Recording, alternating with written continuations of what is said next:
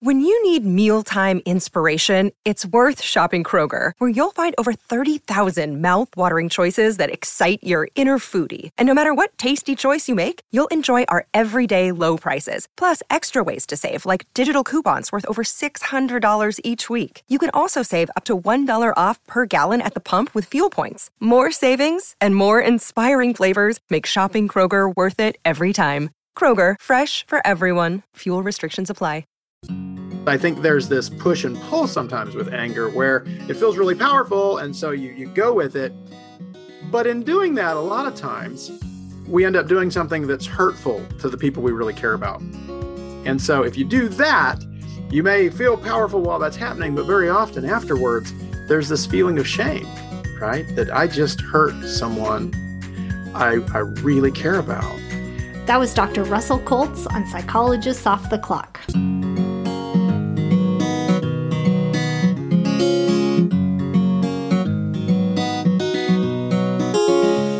We are four clinical psychologists here to bring you cutting edge and science based ideas from psychology to help you flourish in your relationships, work, and health. I'm Dr. Debbie Sorensen, practicing in Mile High, Denver, Colorado, and co author of ACT Daily Journal. I'm Dr. Diana Hill, co author with Debbie on ACT Daily Journal and practicing in Seaside, Santa Barbara, California. From coast to coast, I'm Dr. Yael Schonbrun, a Boston based clinical psychologist and assistant professor at Brown University. And from sunny San Diego, I'm Dr. Jill Stoddard, author of Be Mighty and the Big Book of ACT Metaphors. We hope you take what you learn here to build a rich and meaningful life. Thank you for listening to Psychologists Off the Clock. Small behaviors can make a big difference in our health and well being. Most of us work so many hours each week that we should think about how our work habits affect our bodies. Being able to stand sometimes while I work has made a huge difference for me. Uplift Desks has created high quality office furniture designed to help you work better and live healthier. My Uplift standing desk allows me to easily transition from sitting to standing while I work with just the push of a button. I feel so much better than when I sit all day, and it helps me recharge to change positions when I get tired in the afternoon.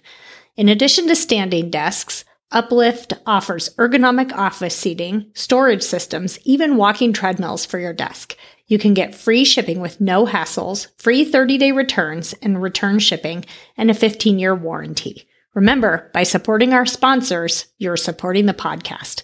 Visit upliftdesk.com slash POTC for 5% off your order.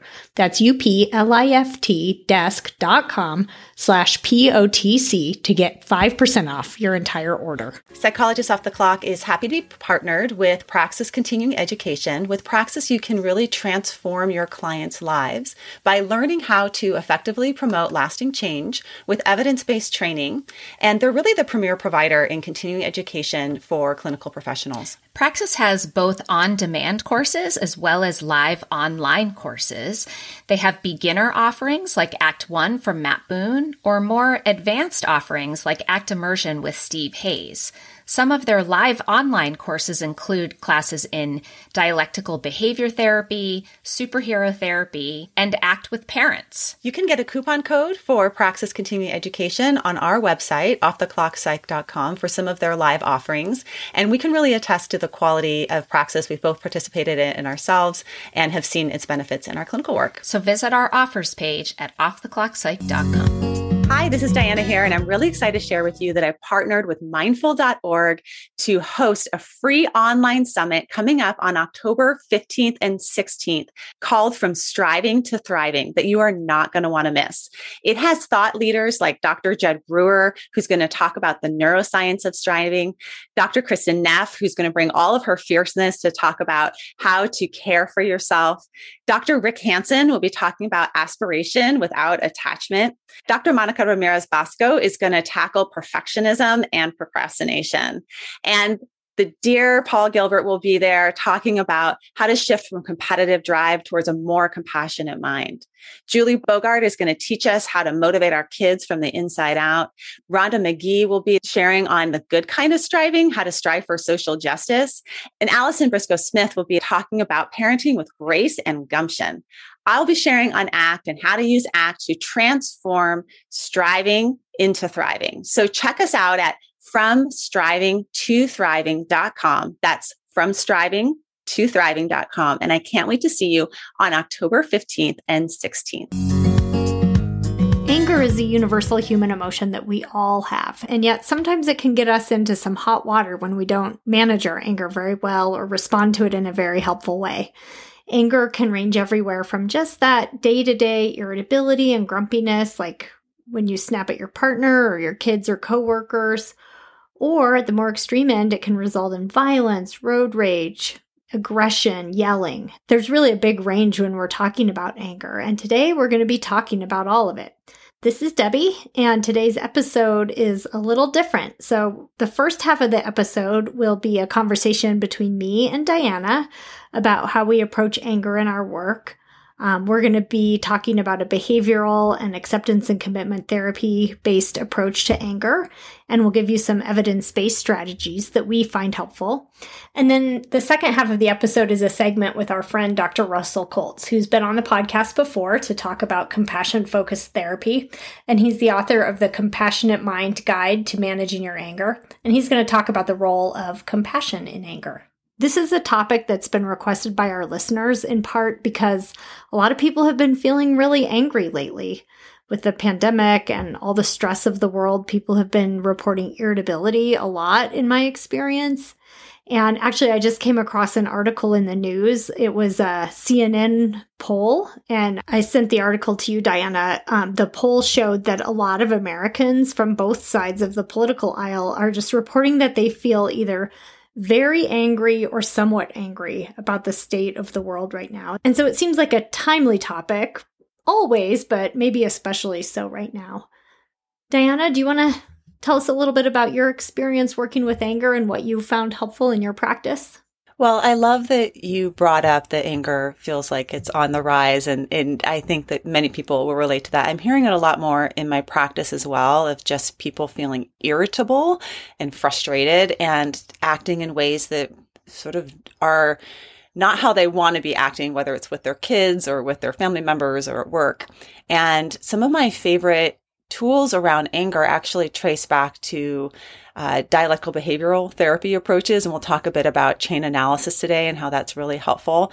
But also, I really appreciate Buddhist practices in, in the approach with anger because it really maps on to ACT in terms of it's not about necessarily changing anger as much as it is changing our responses when anger shows up.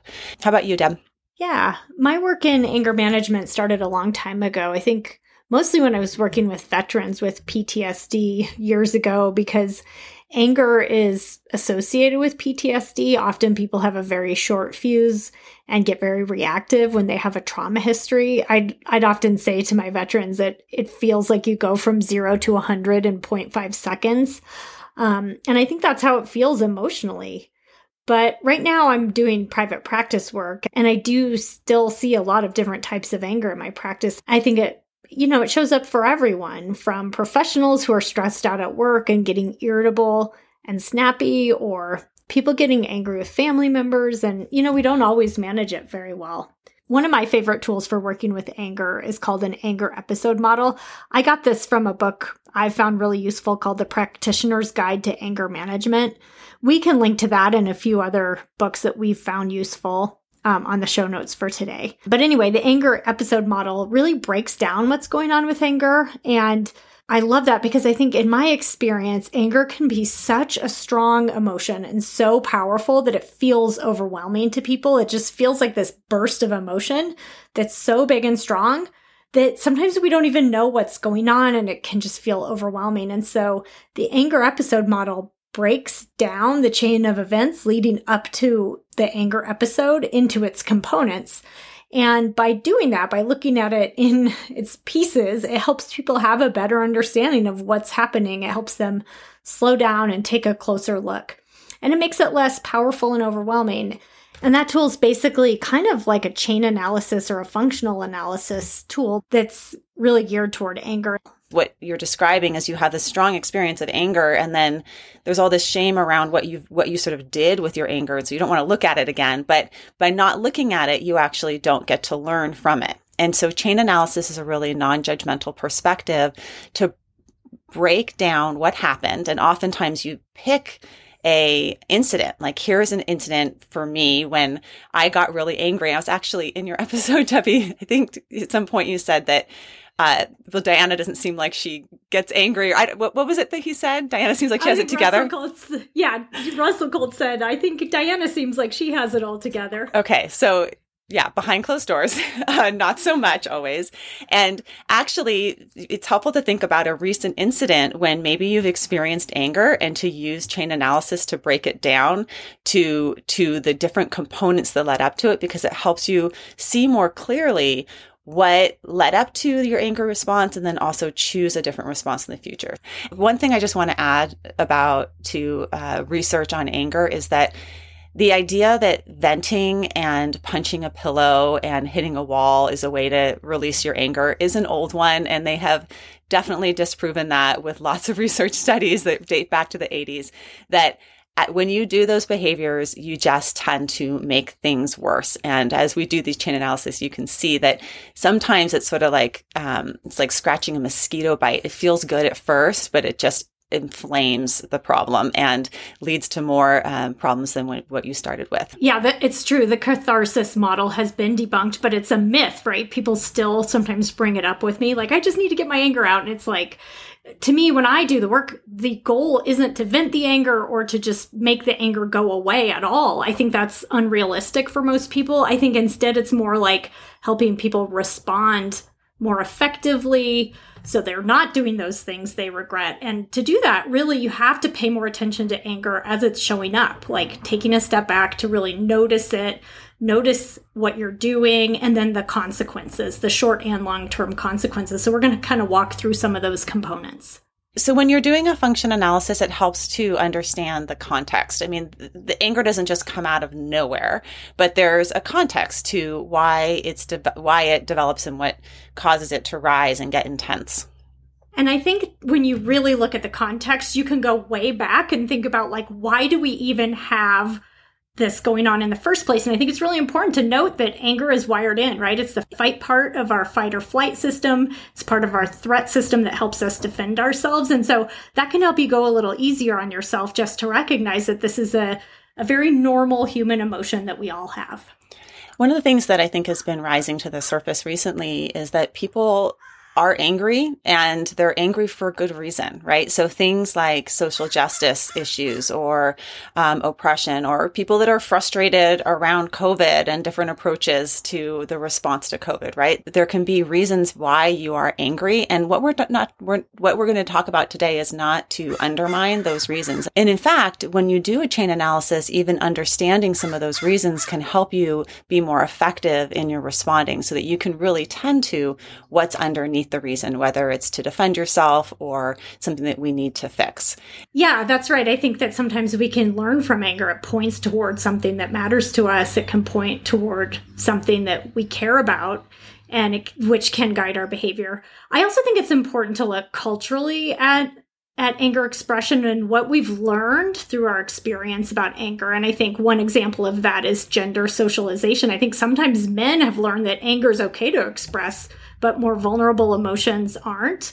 Whereas girls are often taught the opposite, right? That they shouldn't express anger, they should bottle it up or be more passive or just not feel it at all. So I think it's always an important part of the context to look at, at what we learned. And some people out there think of anger as more of a secondary emotion that if, if you look at anger, it's almost like layers of an onion that what you see on the surface sometimes is anger. But if you look deeper into the layers underneath it, sometimes it's something more vulnerable. Like maybe something scary just happened. Like in the case of road rage, I think sometimes people were scared and you know they just had a really scary situation happened and they might flip into anger really easily so i think it's interesting to take a look at what else is going on with anger besides just what you see on the surface so when I do a chain analysis with somebody that's struggling with anger, the first place I always start with is around vulnerability. And I think it really helps also just an understanding context, right? Because if you're too tired or maybe, you know, for me, an example of a time when I got really angry,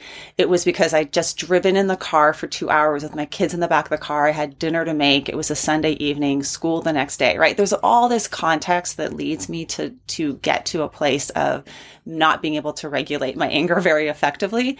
And being able to know what your vulnerabilities are to to feeling anger or irritability is really helpful so that you can actually sometimes tend to those or say, this is a time when I need to pause and step away. So in the first part of um, a chain analysis, getting clear on what what are your vulnerabilities, what what are sort of what's sort of the setup for you. Impatience is a huge one, right? I think so often people are more prone to anger when they're in a hurry or they wanted things to go a certain way and then they get thrown off from that from their expectations and then they feel frustrated because of their impatience. Yeah. Absolutely. So I have my clients also really as part of the chain to really take a close look at the internal cues that are coming up with anger, their thoughts, their emotions, their body sensations, and anger really, I mean, if you pay attention, you can really start to notice it building up the sensations in your body. What I'm trying to do with my clients is to get the, and myself for that matter, is to get my clients to really tune in and notice that so that they can catch themselves earlier in the ch- in the chain next time and people can notice like feeling hot feeling their heart pounding. I had one client once who said that she felt like the top of her head was tingling whenever she started to feel angry which was a really i thought that was super interesting. And i was like oh that's a really good thing to start to notice before you react is that tingling sensation on the top of your head. But whatever it is for you it's really important to be aware of that and we can do the same sort of approach with anger that we've talked about in other domains, like bringing curiosity and a stance of sort of like, huh, noticing the wave as it rises. Where, where along this wave do I, did I actually lose it? And can I uh, do something different than engaging in sort of either suppressing my sensations? You know, I've, I've had clients talk about when they get really angry, they, clench their uh, mouth or they they clench their teeth or they hold their breath or they grip their toes. And actually in doing that, you may be increasing your anger, right? Because you're not allowing that sensation to be there, rather trying to resist it can make it worse. So being aware in that chain of the sensations. And then I think the next, next part of it is also being aware of your thoughts because there's certain types of thoughts that not only can trigger anger, but can keep anger going. And in particular, thoughts that are judgmental. Our mind wants to categorize things and simplify things and make sense of the world. But when we get into sort of these global judgments about people, they can be particularly toxic, like a whole group of people are wrong or bad, or the person you're talking to is stupid. It really blocks you from taking perspective or having compassion.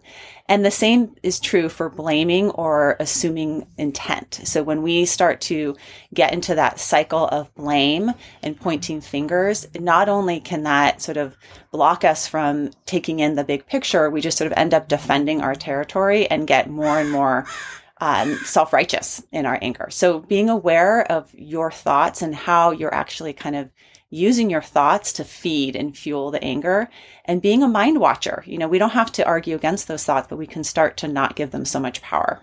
Yeah. And I think too, we get really tunnel vision when we're angry where those thoughts like take over. Uh, just the other day I was stewing about something I was like mad about something going on around the house and I I noticed it was like I lost perspective on everything else because I was so zoomed in like in my head going around and around about how I was right and everybody else was wronging me and I think that that's a thing to be aware of is when because that really just gets you really stuck there you're going around and around it in your mind as if like you that's all you can see in that moment. I love the classic ACT chessboard metaphor where you kind of think about there's the black pieces and the white pieces that are battling each other on the board. And when we're really angry, we're just on our side of, of the, you know, on our team, sort of battling the other side.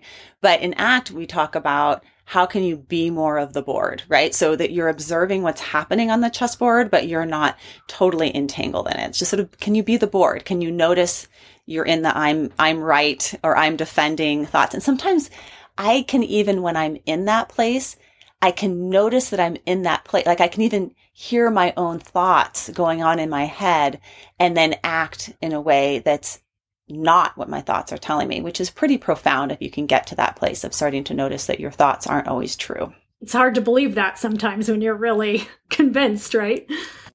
Hey, everybody, it's Jill. If you are a clinician and have been wanting to learn more about ACT, I have an upcoming full day CE workshop through PESI called Breakthrough ACT Techniques and Experiential Exercises, a clinical roadmap to help clients overcome psychological distress. You can either join me live on Friday, October 8th from 8 to 4 Pacific time, or you can watch on demand anytime.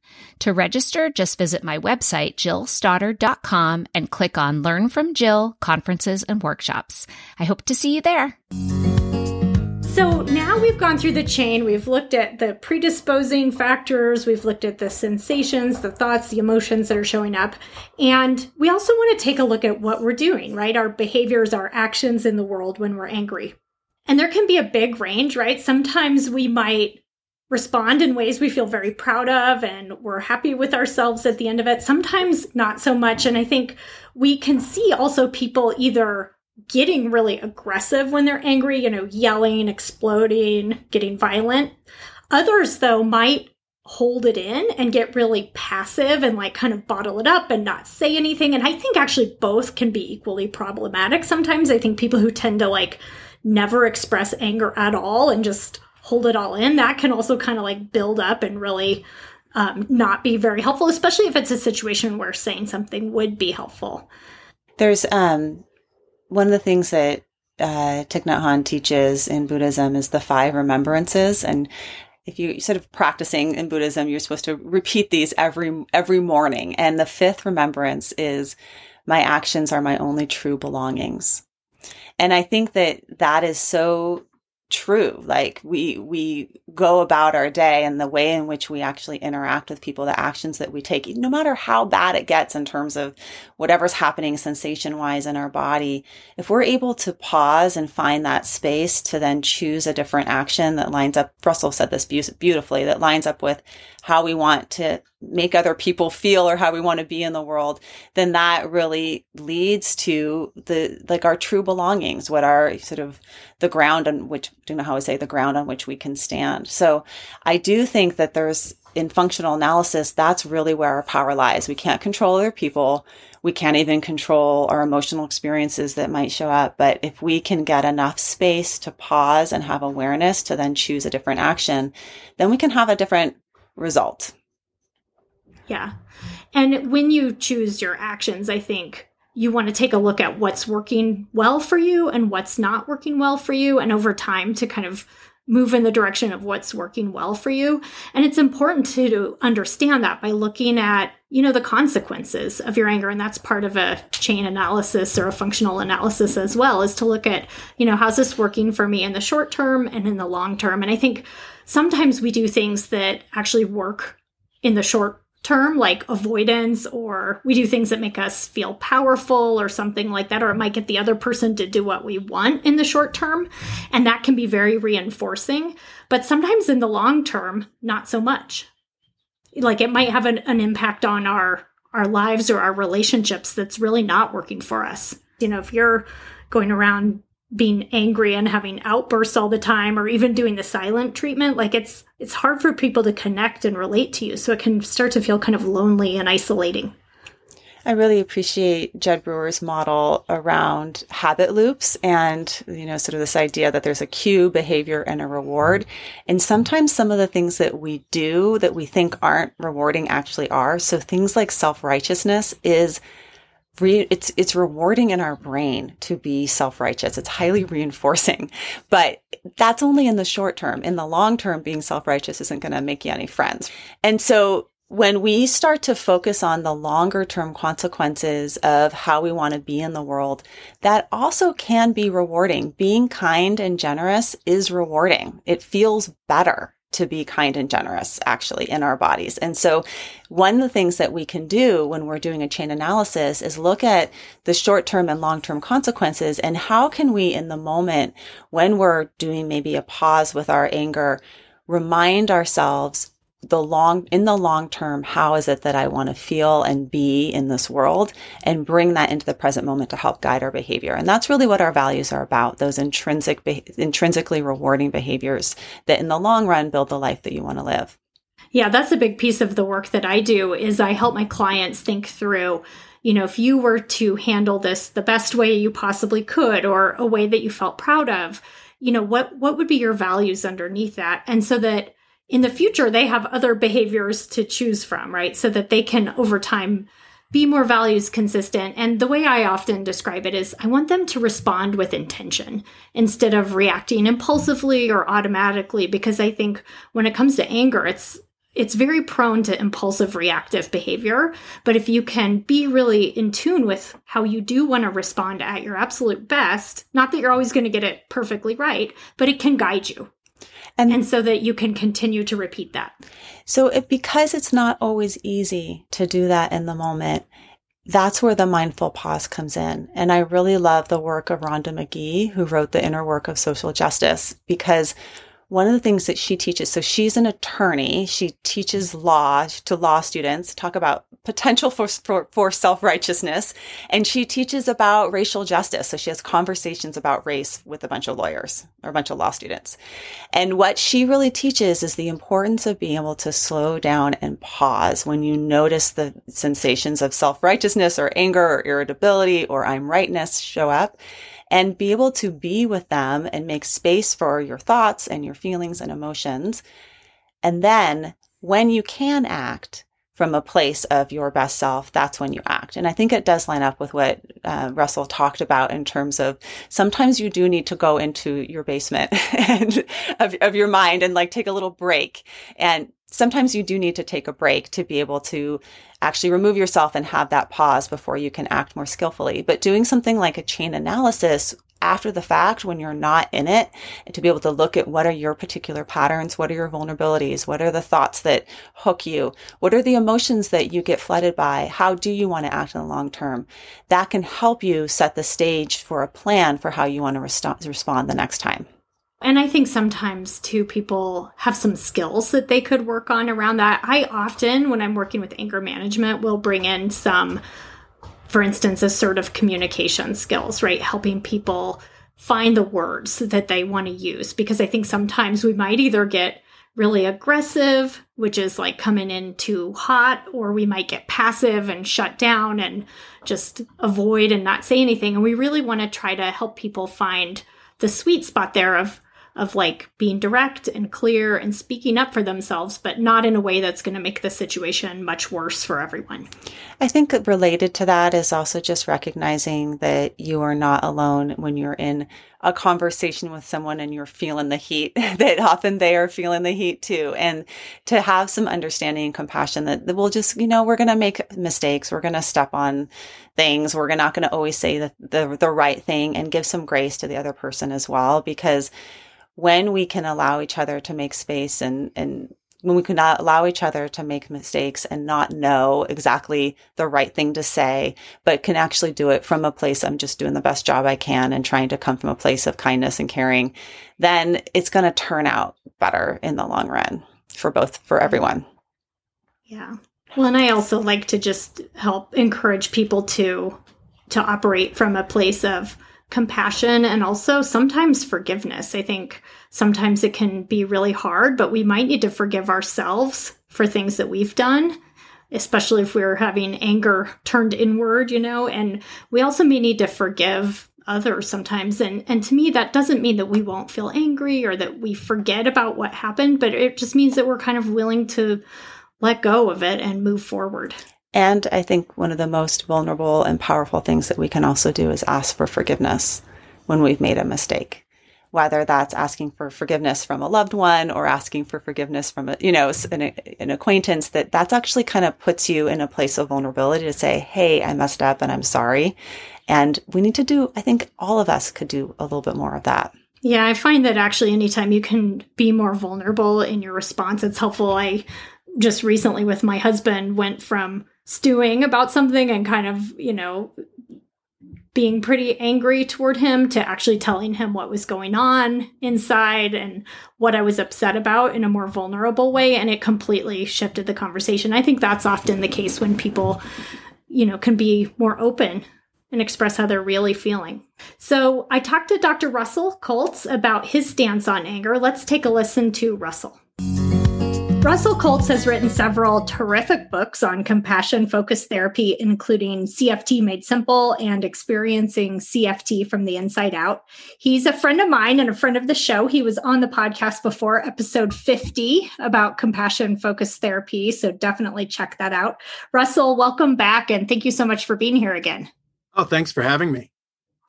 Um, we wanted to invite you back to share your ideas about anger and compassion as part of this anger anger management episode. And you presented a very personal and powerful TEDx talk specifically about anger. And it's called anger compassion and what it means to be strong. Highly recommend watching it to our our listeners who haven't checked it out yet. Um oh, yeah. So you were just telling me that quite a few people have you've had quite a um, good response to that TED talk.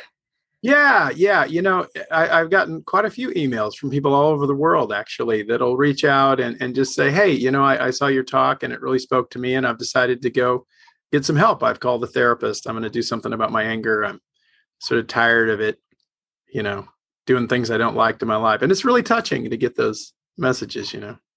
Yeah, absolutely. And the fact that they're from all over the world, it just really speaks to how how universal, right? Anger is. Yeah. Yeah. No, I, I, think so. I think so. It's it's pretty basic to us. And it, it also, I think, speaks to how, you know, it, it, all over the world, we don't necessarily handle it as well as we could. Right. It's exactly. not just people in, in the West, for example, who struggle with it. Yeah, that's so true. So true. Well, so one of the pieces of your TED talk is so it's called what it mean the, the subtitle is what it means to be strong.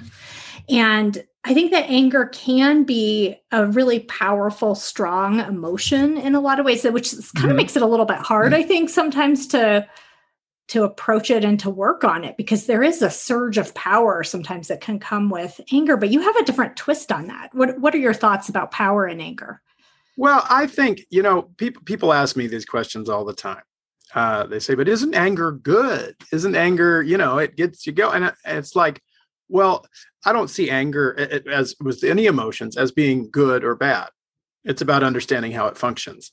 And I think, particularly in the context of current life, anger is a wonderful sign and a terrible strategy most of the time in terms of how it organizes us uh, around facing life problems. So anger is really good at getting us off the couch. It's really good at helping us identify. I need to do something about this. Right. This is something in my life that that is not okay, or at least is registering that way for me. Um, the tricky bit about anger is that really is. I mean, in, in compassion focused therapy, we really look at uh, uh, the function of our emotions from an, an evolutionary standpoint. And when people talk about you know fight flight freeze or fawn. Anger is really about that fight response. So it it organizes us but it organizes our energy in an aggressively oriented way.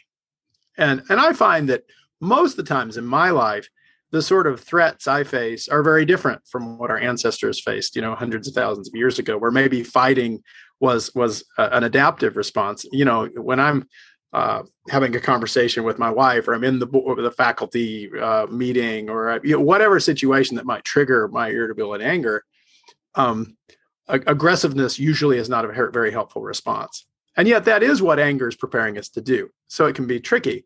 It can also feel tricky because it, as you were saying, it feels powerful. It feels really powerful in our bodies, and it feel it can we can feel strong when we're angry. Um, and again that that fits. If you see anger as an evolved fight response right if that's what we're going to do we need to feel strong. We need to have conviction around around being able to move forward. Um, and i think that quality of anger can be seductive particularly if you know i'm someone who doesn't feel powerful in lots of other areas of my life right? So it's hard to give up. It's hard to say well i, I need to work on this because i sometimes i kind of like it I kind of like feeling strong like that because I, you know, I don't feel very strong or very powerful at my job. I don't feel very powerful in my relationship. So if anger is the only way I have to be strong, uh, it's hard to let go. So I think if we're going to expect people to be able to realistically work with their problematic anger, right, anger that's getting in the way for them, we have to give them new ways to be powerful. We have to give them new ways uh, to be powerful in their in their lives. Uh, we can't just we just say, well, you know, let's let's get rid of this bit. you know it's it violates uh, the dead person rule which is never ask a client to do something that a dead person can do right which is Right. not to ask them to not do something You- that's right. Well, and you know that just trying to focus on avoiding feeling that way is probably probably not going to do much good. no no no and, and that's actually i think why i think compassion plays can play potentially a really important role in helping people with problematic anger. Because and shame in this context i think in a lot of contexts it can happen really the effects of it can happen really quickly. It's really painful to make that realization. And so i think very quickly almost like dominoes falling over the person can shift from this awareness that i just hurt someone i love to avoidance to try to alleviate the pain of that awareness and with anger i think that often takes the form of things like blaming. Right i only said that to you because you did da da da da. Or or rationalizing. Well you know it makes sense that i would act like that because they did right? So so it doesn't look like avoidance necessarily but the the function of it is to i think to avoid kind of the shame and the the responsibility taking for i just behaved horribly to someone i really care about Yeah, you're making me think of the term righteous anger. I think there can be so much righteousness to it. Like, well, I'm right, and people can really dig on in on that. Yeah, and people love it. And you know, I, get asked about this stuff all the time. What about righteous anger? What about and, and this is it's a very popular term, fierce compassion. And I, I think that sometimes those things get confounded. You know, that righteous anger and fierce compassion. You know, the, the tricky thing about the idea of righteous anger for me is that if we look at the research on hang, how anger organizes our mind, anger always feels righteous.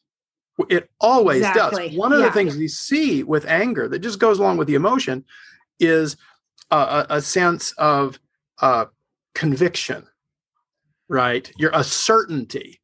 And, and uh, you could actually do research on this. You can split pl- split group people up into two groups, and you can have one group think about something completely neutral, like if you were to get a new toothbrush, what color would you want it to be? And you can have another group think about something they're really angry about. And then, after this group is good and angry, you can have them make a prediction about something completely unrelated. So, who's going to win the World Cup next year? Right. And they make a prediction. And if you then afterwards ask them, how certain are you of your prediction? How sure are you that your prediction is correct? The angry group's certainty scores will be significantly higher than the controls.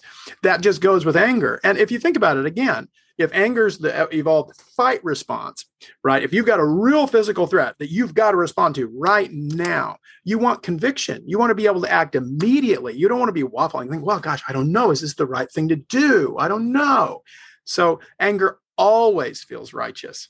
So our ability to gauge whether or not our anger is righteous is almost certainly compromised while we're angry Yeah. because it always feels righteous. It always feels like I'm right. I know. That's such a good point. That's so interesting because I and I think that it's that pausing to ask ourselves almost like, does this matter? Or Yeah. who cares? Or am I really right? Because I do think you're right that it's one thing to have a conviction about something that's very values based and to kind of go toward that thing that, you know, when anger is indicating an injustice, for instance. But it's another thing to just be so convinced that I'm right and to have it just be this reflexive, automatic kind of thing. That's where we get into hot water, I think. Yeah. Well, and the other tricky part of that is even as our certainty goes up when we're angry, our focus narrows and our thinking becomes much more rigid and we're much more likely to rely on stereotypes and things like that. And there's research that reflects all of this. So the whole idea is when we're really angry, we're more sure that we're right and we're much more likely to be wrong. Mm, yeah. And and so I think having some awareness of that, just to sort of know that, yeah, I know it's going to feel like this when I'm angry, but this is not the time to be making major life decisions about how I'm going to Right. interact with people around me if, that I care about because you know it's it's it's an easy time to do things that I'll regret later. Absolutely. And the cost can be high. So, one of the things that you say in your TED Talk, just going back to this point you made a minute ago, you say, if we want happy lives and good relationships, we've got to take responsibility for working what we've got with what we've got. So, it is in fact something that's you know wired in it's a universal human emotion and sometimes it's not really easy to acknowledge it you mentioned shame earlier and i think that sometimes taking an honest look at you know at our anger can be can be really tough yeah yeah well because if we're someone who struggles with expressing anger in problematic ways when we when we really pause and look closely at it the version of ourselves that we see is often not a very flattering one. It's not a very likable version of ourselves, you know. Um, and and you know, I, I think for a lot of us, I know for me, before I sort of said I have this sort of irritable tendency that I I need to work with, there was an underlying feeling of maybe I'm just a jerk. I'd see myself responding in these ways. Maybe there's maybe I'm just a jerk. Maybe there's something wrong with me. And that shame I, I think that feeling, that thought that there's something wrong with me is one of the most painful human experiences there is. And I think it, it just provokes avoidance so easily. And I think that for for a lot of people, that's that's why they don't engage with their anger. It's this kind of one two of, well, it kind of feels good sometimes, kind of feels powerful. And really taking responsibility for it means being honest with myself about some stuff that doesn't feel very good you know, in terms of looking in the mirror and seeing how I'm behaving. And as I said, how I'm behaving often toward the people I care most about. So, would that be, would you describe that as an uncompassionate way of responding to anger? Or what would an uncompassionate way of responding to anger look like? Well, I think, I think, you know, the the most characteristically uncompassionate way of doing that would be self-criticism or self-attacking when you say well, the fact that I do this makes me a bad person. You know, um, and I think that that captures the kind of the tricky bit about shame.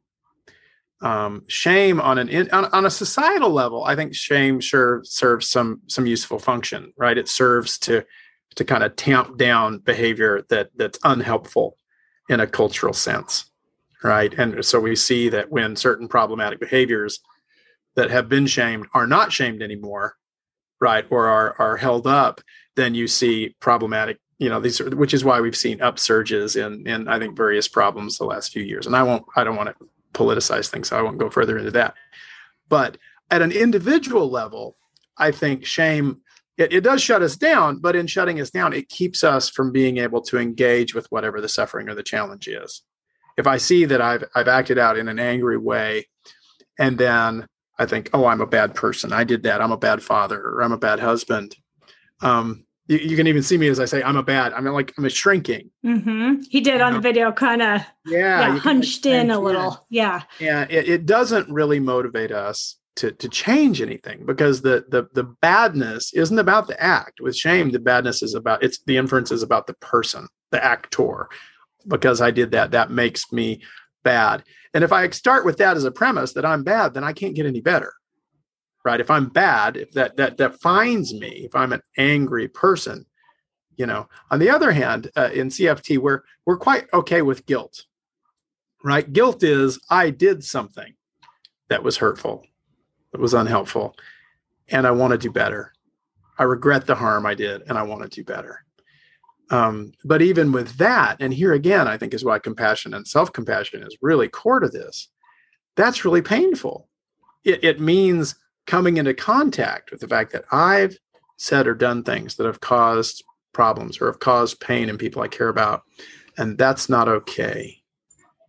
That doesn't mean I'm a horrible person. It doesn't mean I can't do better. But it means that that's not the the version of me I want to be. That's not consistent with what I care about. It's not consistent with my values. It's not who I want to be. And so I've got to do better, and I've got to figure out how to do that. And and I think if we if we can approach that with compassion to say, so the so the motive is how do I help myself be a better version of me, versus how do I beat myself up for the things I, I do that don't fit with the person I want to be. I think that opens up a lot of possibilities.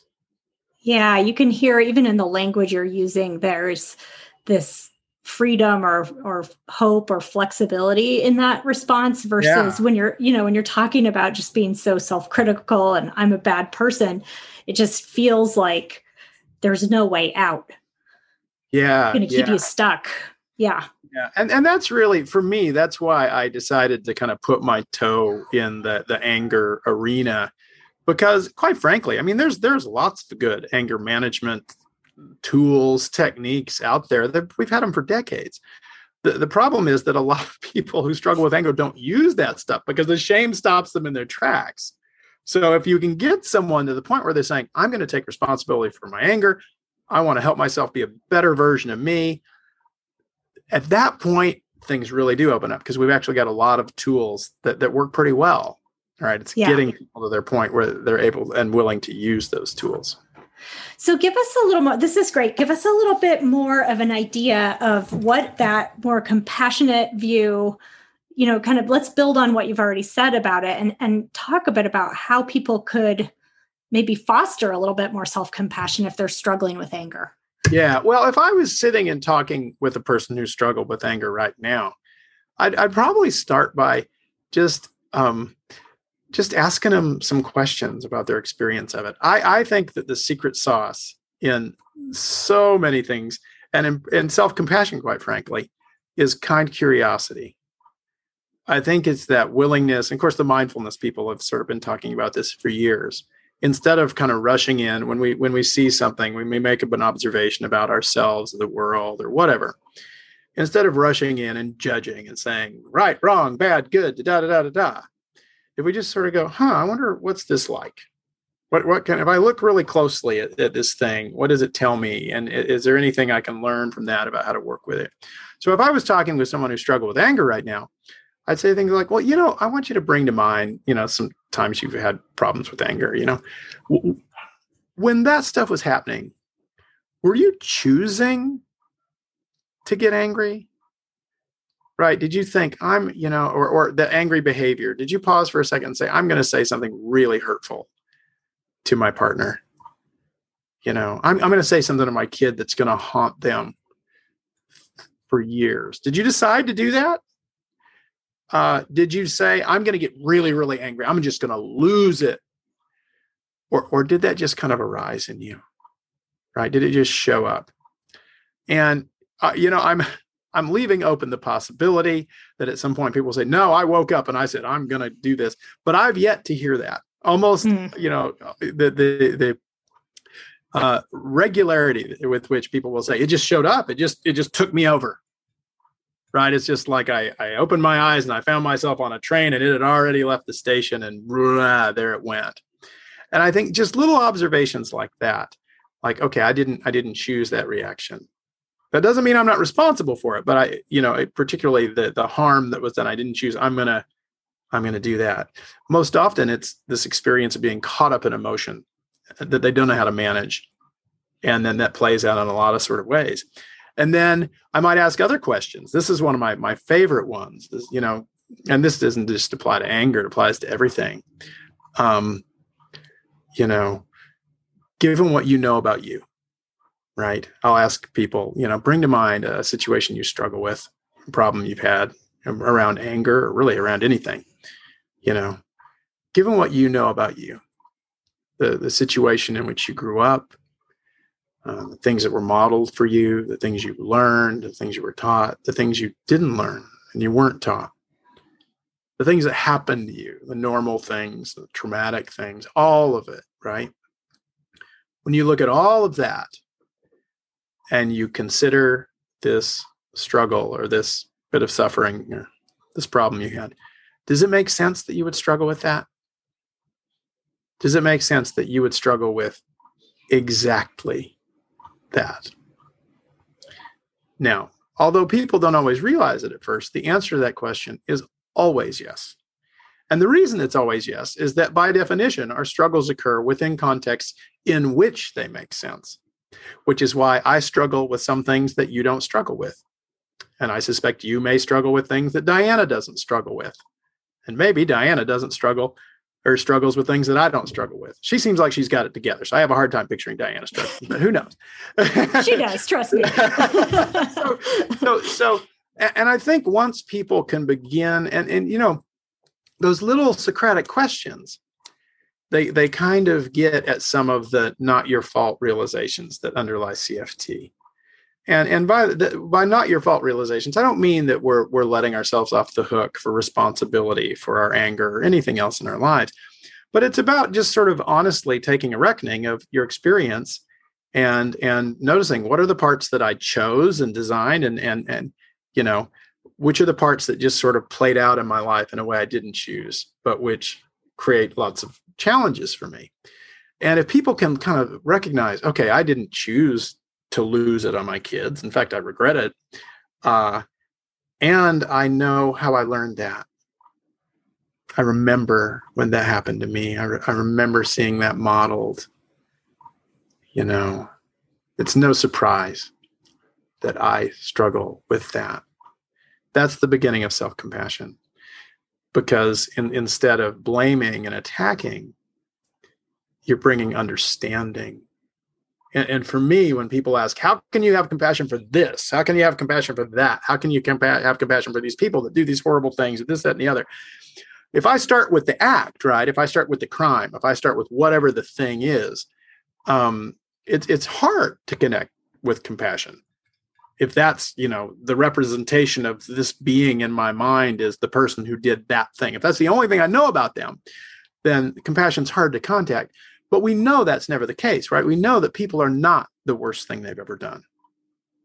Right? We know that people are not their worst tendency. We know that behind that is this whole constellation of causes and conditions in which those acts make absolute sense. And if we can bring understanding to that, I find that compassion and empathy and all that can begin to arise because it's like it doesn't just make sense to them that they struggle in this way. It makes sense to me. It's like, wow, now I can see you know yeah that's so beautiful i mean i think that's such a beautiful question for people to and to ask themselves and also toward others you know to kind of understand we're all doing the best we can here we all have complex you know biology and history and context in which we're we're living and i think that really opens up to that common humanity sense yeah. What what if we did that? What if we took that as sort of a guiding principle that before we let somebody have it because they said something that we just really don't like or really don't disagree with or we really disagree with? What if we assumed that in their lives, in an area of their lives that we probably don't have access to, there's a context in which their behavior makes absolute sense. Right? But because that's actually the way it is. Right um, and that doesn't mean people don't make decisions that we don't disagree with. Of course they do. Right. But but again, if we can help, if we can begin with trying to understand rather than judging or dismissing or labeling, I, I think it uh, leaves a lot more possibilities open. Yeah, absolutely. Absolutely. Yeah. Now that's trickier said than done because we have our own threat stuff too. So when their behavior triggers us, right, then our anger or whatever kicks up, and then we go into certainty and we get rigid. And so that's why I think compassion in CFT we talk about three flows of compassion, right? Self to other, uh, our ability to, to, relate compassionately to others, self compassion, our related uh, ability to bring compassion to ourselves, and then other to self, our ability to receive compassion, to to reach out and to to to allow others to to be there for us when we need them. And what most people find is that there are some of those flows that feel pretty natural, and then there are others that are that are very tricky. You know, you kind of find where your growth edge is. Um, Which is we, the hardest for people? Do you think? I, you know, I think it depends on the person. Depends on the person. Yeah, yeah. I'm I'm very resistant around putting rules around that kind of stuff. Sometimes, you know, we have we have a lot of like nice sounding cliches that people say in our culture that sound really good until you sort of put them under the microscope. So, for example, uh, you, you, may have heard people say, you can't love anybody else unless you love yourself. Right. And it sounds really good to hear. And I've even heard people say that about compassion. You can't have compassion for anyone else unless you have compassion for yourself. And I think that's a load of hokey because I know literally hundreds of therapists who have shown me that they genuinely have almost boundless compassion for others and they really struggle with having it for themselves. I agree. I mean, I, I think you're right. There's not a one size fits all model here, but I do, I can think of a lot of people that have no problem having compassion for others, for animals, for kids, for people in their lives. But when it comes to themselves, it's much harder yeah that internal and and you know because maybe they had you know somebody in their life that that you know kind of gave them a gift of a really critical harsh inner voice yeah, right? right. so when they when they hear themselves see themselves struggling then they start beating themselves up you know um, and th- these processes at least the research seems to indicate they're related but they're not the same right? Kind of different things are happening when we relate compassionately to ourselves than if we relate compassionately to others or if we can receive it you know? And particularly receiving then that gets at attachment dynamics that again you know most of which you know have their origins in the very first years of life but can make it very tricky right? For people to to receive help or to rely on it and trust it. Feel comfortable allowing themselves to be helped. It's tricky. Well, I really appreciate this point of view about anger, and I, I thank you for talking to us about it. Um, I think it's a really wonderful starting place to even just shift the whole conversation with yourself about your anger. And that, like you said, that really opens you up to get into these more, to delve into some strategies and resources that might help you in those moments when things get hard. Yeah, that's actually that's actually a wonderful segue into a second question. Sometimes one of the things whenever I do talks like this these days, I always if uh, if I leave people with anything, I want to leave them with two questions. I, I call this self-compassion in two questions. So the first question is the one I already asked you. You know, pick a suffering, pick a thing you're suffering or struggling with, thing you're having a hard time with, and ask, given what all the stuff I know about me, does it make sense that I would struggle with this? The answer uh, to which is yes once you've sort of asked yourself that question and sort of acknowledged, oh yeah, I can see, you know, this is this is why I struggle with this. The second question is given that, given that I am struggling with this thing, and it makes sense that I would, what would be helpful? Now, I think that's one of the most powerful questions we can ask ourselves. What would be helpful? Sometimes people misinterpret the question as what would be helpful to solve the problem. And a lot of times uh, those of us who pay attention know that most of the big problems that we struggle with in our lives don't have a quick, easy fix. Right. So if we think what's going to solve this problem, like right now, oftentimes the answer is, well, I can't do anything. Let me go give up. Often, when we observe that we're really struggling with this problem that maybe we can't change, if we ask ourselves, given this, what would be helpful? The answer is really about what would help me like be the best version of myself while I struggle with this inherently difficult situation? What would help me be as comfortable as possible while I go through this really difficult experience? But I, I, think that when we ask ourselves that question, one, you know, maybe we'll come up with some, some things that actually will be helpful. But even more powerful, I think, is the shift uh, in, in, in compassion focused therapy we're all about trying to get people to connect with this basic caregiving motive that we all have in us that, that goes back to the very dawn of mammalian life. Mammals had to learn how to care, how to take care of their youngs, or, or we wouldn't survive because our young are just completely helpless. So mm-hmm. if you know if, if if caregivers don't take care of babies or baby cats, baby dogs, baby monkeys, all the mammals are the same. Birds, interestingly, develop this in parallel to us because they're young are help, helpless too. If we don't care for those needy others, they don't live, right? If we're not cared for in infancy, we die. So we've got that all within us, but it gets covered up with all this threat stuff so often. So every time we ask that question, you know, given whatever the problem, we see the suffering, the problem, the struggle, whatever it is, and go, given that, what would be helpful? Just that question, what would be helpful, grounds us back in that caregiving motive. And so our, our focus isn't on avoiding the pain. It isn't on attacking what we might perceive as the source. It's about looking at the situation and honestly trying to figure out what would be helpful here. Is there an action I could take? Maybe it'd be helpful to just pause and try and figure out what's going on, you know. But at that point, lots of possibilities show up. So I find myself increasingly, as I get older, being kind of less less caught up in what are the specific techniques about doing this mm-hmm. and that mm-hmm. and having tried well we can figure those out but if i can get person a person grounded in that question to look at their struggle and go wow that's really hard what would be helpful mm-hmm. i think a world of possibilities opens up I love that. Let me ask you a slightly personal question because you you talk about in your TED talk about your own some of your own history and struggles with anger. So could you yeah. give an example of something that you have found useful? Like if you were in a moment when you're getting riled up and, and you ask yourself that question, what do I need right now? What what's one thing you might have So it, it depends on the level of the anger. Right. So I, I think that if it's if it's i'm getting irritable or i'm getting snappish or or those sorts of things uh, one thing that's really helpful to me and i try to ask myself this uh, fairly frequently is how do i want other people to feel in my presence?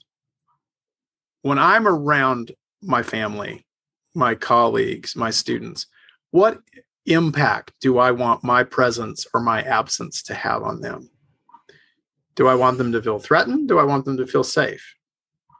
Right? Do I want them to feel insecure? Do I want them to feel validated and valued?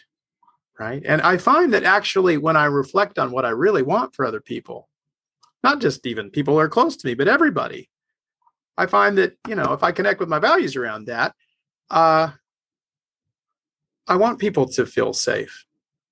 I want people to feel okay with themselves. I want them to feel heard and valued. That's how I want the people around me to feel. And that's the experiences that I want my presence to trigger in them. That that's you know what I care about. And so if I can ask myself a question like that, you know, like how do I want them to feel? What impact do I want them to have? That grounds me. I think that that shifts me pretty powerfully back to to where I want to be.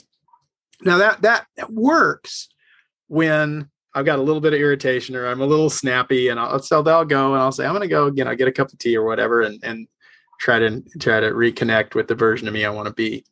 Um, people frequently ask me if I'm in full rage, if I'm, you know, that something's triggered me and I'm going, what do I do? Right. They want some technique or some practice or some little bit of advice that boom, they'll be chill, they'll be cool. And maybe that's out there. I don't know, but I haven't found it yet. I don't know. I don't think there's anything like that. So for, for me, it doesn't happen very often, but you know, once every two or three years these days, some, something will trigger me and I'll, ooh, I'll be really mad. And when that happens, I've got to create distance between me and other people. That's when I say, okay, I'm gonna, I'm gonna go for a walk or I'm gonna go and I'm going to go down. I've got a room in my basement that's basically the dream bedroom of my 16 year old self. So it's got guitars on the walls and albums, hundreds of albums and stuff like that. And I'll go in there and put in music. And there's a story I've, I've told several times because it really captures this for me pretty nicely. Um, there was one day, it was probably three or four years ago now, and my wife and I had kind of gotten into it. I don't know what had happened, but you know, it wasn't. I, I don't even remember it. It obviously wasn't that big a video. But for whatever reason, it triggered. I was really angry, and so I caught it. I observed it, and I said, "I'm. We will talk about this later." And I went downstairs, went in my music room, put on a record, and uh, closed the door. And I'm just sitting there, and I'm gradually, you know, kind of trying to work my way back to the version of me that that I want to be when I'm around my family. And after about 15, 20 minutes, uh, my wife Lisa came and knocked on the door and opened the door and poked her head in and and and very kindly said, "Are are you are you ready to talk now?" You know, kind of put a bid out to reconnect. And I I wasn't. And I looked up at her and I said, "No, um, I'm not. I'm not ready to talk yet." You know, because I was still I was still right up in it and and her face kind of dropped a little bit and i said i want you to know though that when i, I close that door i'm not shutting you out. I'm shutting me in. Because mm-hmm. right now there's nothing that's going to come out of me that's going to be helpful. Yeah. And i need to find my way back to that b- before before we move forward and talk about this and she heard that and understood it and, and you know closed the door back and then i flipped the record over listened to the rest of it and after about another 20 minutes i was i was ready you know and i could reconnect and so i think in those situations you know i think sometimes the best thing we can do is just to sort of recognize i i just need to create some distance Yeah. Right. I need to not yeah, I'm on fire and I need to not set anything around me on fire. So how do I yes. how do I yes. how do I how do I do that? And and then I think when we do that, if, if all we need is that bit of recognition and then to create some distance, and then I think that gives us the space to kind of find our way back. And and the way we use that space is really important too. If we use that space to ruminate and go back over and fantasize and imagine and play the situation again and again, we can just we can fuel the anger indefinitely right? Because the emotional center of our brain, your amygdala, our amygdala doesn't really, it's not very clever. It doesn't know the difference between stuff that's going on out here and the images I'm creating in my mind. So that's the other thing. When we create that space and we notice ourselves ruminating, thinking about the situation again and again, or playing it over or fantasizing aggression, we need to go, whoa, whoa, whoa, that's that's keeping me here. And then in that moment, for me, I think distraction is really useful. Putting on a record playing guitar or going for a walk or something like that. I think sometimes in the behavioral sciences distraction gets a bad rap. People say isn't that bad? Isn't that avoidance? And the answer is well it can be. It's about the difference between form and function of a behavior right? The, yeah. the form is what the behavior is the function is what effect does it have. And uh, distraction is avoidance if we never come back to the situation right? If we've got a problem and we say, oh, I don't want to deal with that, and we go over here and do something else, and then we kind of forget about it and keep moving with our lives, that's avoidance. And in the long term, that's going to create a problem, right? Because when we avoid our problems, they don't go away, they go to the gym and work out. right. Um, yeah. On the other hand, distraction as a coping mechanism to give ourselves time for the arousal to come down, to to get back to a, a, a kind of a better version of ourselves with the full intention that when we do that, we're going to come back and work with whatever the challenge is. The function of that is about soothing. It's about kind of kind of grounding ourselves so we actually can do a good job of working with the challenge. So in that case, I think you know it can be helpful. Yeah, I appreciate that example um, a lot because I think we sometimes it is so tempting to just do something really impulsively that's going to make the situation so much, you know, that's it, I'm out of here, I hate you, whatever the case may be, punch someone, road rage, you know, the whole there's so many things we could do. And instead to to kind of shake things up to get some perspective to allow ourselves some flexibility in those moments to have a space. And and if it's a like you said if it's a day-to-day thing just a, a pause might be helpful. But if it's a big thing you know we might really need to shake things up. And i think you know, just that tendency to stew on it, to circle around and around with it, it just doesn't get us anywhere. And so, yeah. whatever it yeah. takes to break that up is helpful. Absolutely. One thing that can be helpful with that too is getting to know how anger works really well so we can understand our own experience. And the reason is anger, in addition to the certainty we talked about earlier, carries with it a felt sense of urgency. It's just a part of the emotion. So when we're angry, there's a feeling that I have to do something about this right now. Now, and and this is why it's so hard to resist sending that email or saying that thing because we're feeling it. And again, if it's the evolved fight response, right? You want to, you know, if you're being attacked, you got to fight now. You can't, you can't. Well, I'm going to hold off and think about this. Um, so, so we feel like we have to respond, and I think that if we we learn a little bit about how anger works in us, when we feel that, we can ask questions like, okay, is it actually true that I have to respond to this right now or something more bad will happen? Or is that urgency just a part of the anger? And what I find is it's usually the second bit. It's usually like, oh, of course I'm feeling that like I have to respond right now, but that's not about the situation. I don't. I can send. I can respond to this email in uh, in a week if I need to. I'm the feeling is coming from the anger. So maybe give myself some space. What would be helpful? Because I think that I think that reflecting on what's important to me what how do i want to be for the people around me? I mean that's all values stuff and if we yeah. can connect with that you know that can be the motivator that helps us say I, you know i'm going to go take a walk. You know, or right. i'm going to go whatever. Yeah i think the values can really um, guide our be our guide in those moments when we're not sure what to do and we might get ourselves into trouble. And it can actually of course matt and jen Villatte can tell you about this you know uh, extensively it can also you know working with anger is tough. If you're someone who really struggles with anger it it's it's it's an ongoing sort of thing. And for many of us it's a lifelong kind of thing. And you know what the the rft people will tell you is that if we want to motivate diffi- ourselves around doing difficult behavior, connecting with a higher order value can keep us going, right? Yeah, if we're, we're we understand that I want to be like that, that can keep us working even when it gets hard. And when you're working with anger, it will get hard and it'll stay hard. Yeah, that's so true. So true. Well, thank you, Russell, so much for joining us again. And I love hearing your thoughts about this. I think this is going to be really helpful for people. Thank you. Oh, great. Well, thanks for having me. It's great fun.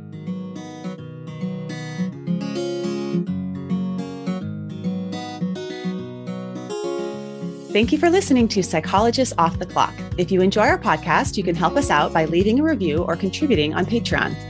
You can find us wherever you get your podcasts, and you can connect with us on Facebook, Twitter, and Instagram. We'd like to thank our strategic consultant, Michael Harold, our dissemination coordinator, Katie Rothfelder, and our editorial coordinator, Melissa Miller. This podcast is for informational and entertainment purposes only and is not meant to be a substitute for mental health treatment. If you're having a mental health emergency, dial 911. If you're looking for mental health treatment, please visit the resources page of our website, offtheclockpsych.com.